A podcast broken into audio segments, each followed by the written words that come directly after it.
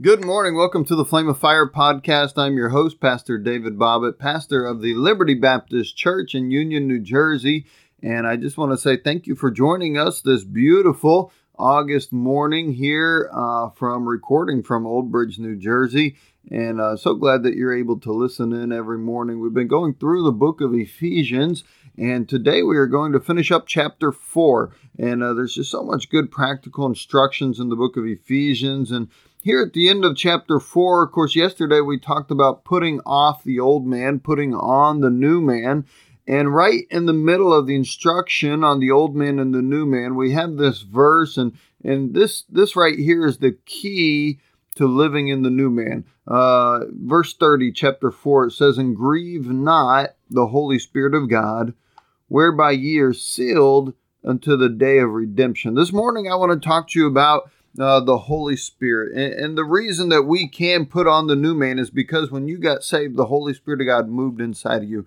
And, and He's the one that, that, that brought spiritual life, He's the one that quickens you, He's the one that enables you to live uh, that, that Christian life. And the Holy Spirit is perhaps the, the greatest gift God gave us at salvation. Um, was the Holy Spirit of God, to think that God Himself lives inside of you and me, and, and He's here to help us in this Christian life. He didn't leave us alone. But I want us to notice some things that the Bible says about the Holy Spirit. Um, first of all, uh, go back with me to Ephesians in chapter 1. Look at verse 13. It says, In whom ye also trusted after that ye heard the word of the truth, the gospel of your salvation, in whom also, after ye believed, ye were, notice this, sealed with the Holy Spirit of promise, which is the earnest of your inheritance unto the redemption of the purchased possession, unto the praise of his glory. So in Ephesians chapter 1, verse 13 and 14, we find that when you got saved, the Holy Spirit of God moved inside of you, and he is the one who seals us uh, unto the day of our redemption. In other words, he is the one that that that moves in and keeps us saved. We cannot lose our salvation. We are sealed by the Holy Spirit of promise, the Bible says.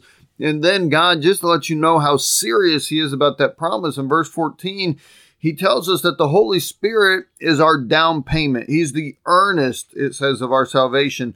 In other words, just like when you make a, an offer on a house to purchase a house, you have to put down earnest money. What are you letting them know? You're letting them know I'm serious about this commitment to buy this house. And, if you were to step away from the deal, that earnest money becomes the homeowner's money. And so here, um, God is telling you, I am serious about your salvation. I'm serious about your eternal security. I'm serious about your uh, uh, eternal life. And He said, just to prove to you how serious I am about this, I'm going to give you the Holy Spirit to live inside you. He's going to seal you until the day of redemption. He is going to be the down payment for your salvation. And, and, when you get in heaven, the Holy Spirit is the one that will get you there. Uh, he is the down payment. Uh, and then, so as we think about what the job of the Holy Spirit, He seals us, He's our down payment. But then I want you to notice what Jesus teaches His disciples about the Holy Spirit in John chapter 16. John chapter 16 and verse 7, um, Jesus is talking to His disciples and He says this. Nevertheless, I tell you the truth, it is expedient for you that I go away. For if I go not away, the Comforter will not come unto you, but if I depart, I will send him unto you. And when he is come, he will reprove the world of sin, and of righteousness, and of judgment, of sin because they believe not on me, of righteousness because I go unto my Father, and ye see me no more, of judgment because the prince of this world is judged.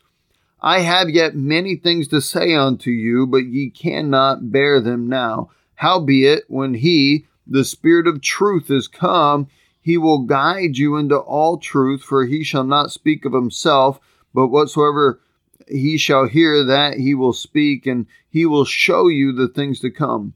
He shall glorify me, for he shall receive of mine, and shall show it unto you.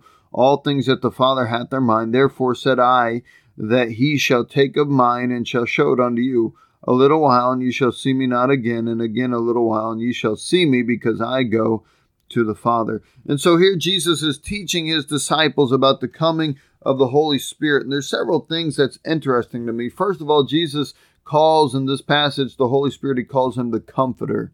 The Comforter. Just as Jesus was there to comfort uh, his disciples. He said the Holy Spirit is going to be there to comfort you. And the Holy Spirit of God that lives inside of you, Christian, uh, one of his jobs is the comforter, the comforter. And so when you're there today, whatever trials you're going through, whatever hard times you're facing, uh, whatever mourning you may be going through, the Holy Spirit of God is the comforter of God.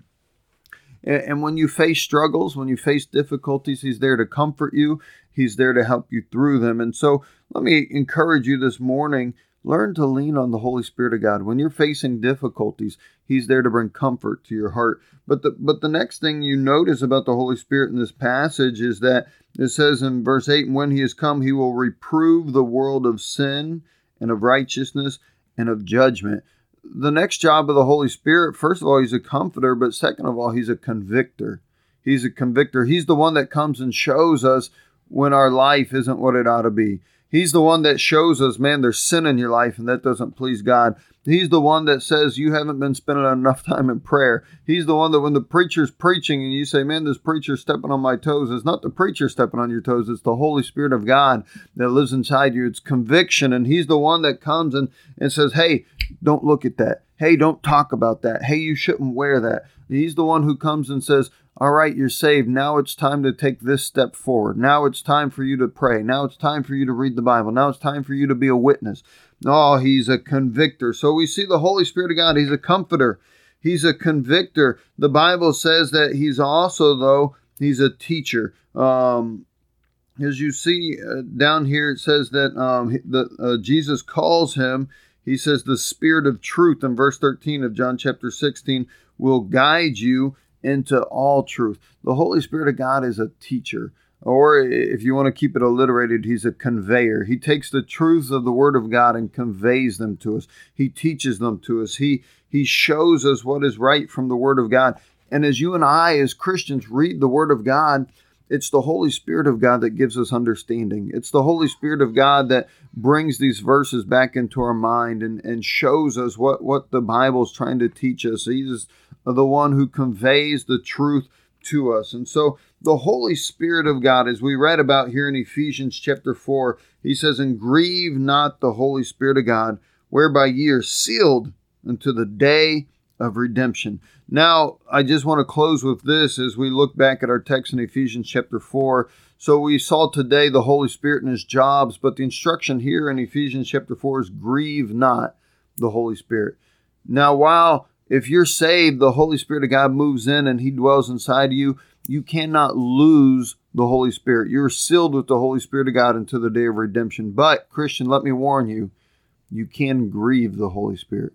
You can grieve the Holy Spirit. You see, when He speaks to you, the Bible talks about the Holy Spirit being a still small voice. In fact, uh, in the baptism of Jesus, the Holy Spirit is pictured as a dove. Doves are something that that they startle easy. They're not an aggressive bird. Um, they're, they're a very soft bird. And that's how the Holy Spirit works in our life. He doesn't force himself on us, He, he speaks softly. He leads us when we want it. And so we then have to yield ourselves to the Holy Spirit of God. He's not going to force himself on us. He'll bring conviction, he'll convey truth, he'll bring comfort, but he doesn't ever force it on anybody. And and so the truth is we can grieve the Holy Spirit. And the way you grieve the Holy Spirit is by disobeying the Holy Spirit. When He comes and He says, Hey, I, I want you to witness that person, you say, No, I'm not going to. Careful, you just grieve the Holy Spirit of God. Oh, when conviction comes and the Holy Spirit says, Hey, you shouldn't do that, and you say, I don't care what you say, I'm going to do it careful. You just grieve the Holy Spirit of God. And while we can't ever lose him, we can grieve him. And then we find in First Thessalonians that uh, as you grieve the Holy Spirit, you can also quench him. In other words, um, you can't lose him, but you can you can quench his working in your life. And that word quench is just like if you were to put out a fire, you'd quench that fire. If you had thirst and you were so thirsty, you would quench that thirst by getting a drink, or you'd put out that thirst by getting a drink. And if we're not careful, we can quench the Holy Spirit of God or we can put out His working in our life. It'll come to a place where the Holy Spirit, since He, he doesn't force Himself on anybody, He'll say, All right, uh, you do your you do it your way. When you're ready, I'll be here. And, and we quench the working of the Holy Spirit of God in our life. We grieve Him. Let's be careful this morning. The Holy Spirit Oh, he seals us until the day of redemption. He's the down payment of our salvation, and, and, he's there to comfort us. He's there to convict us. He's there to convey truth to us. Let's be careful not to grieve him today. Let's pray. Lord, we sure love you. Father, thank you for the Holy Spirit of God. And Holy Spirit, I pray that you would lead us today. Help us to listen to you. Help us to follow you. Help us to get in the Word of God and let you speak to us. Lord, we need you. I pray you'd help us to be a witness today. I pray you'd be at the Bible study tonight at church. I pray you bless that. Father, we love you. We need you. I pray you bring revival to America. I pray you'd help us to be the children of God you'd have us to be. In Jesus' name we pray. Amen. God bless you. Thank you for listening.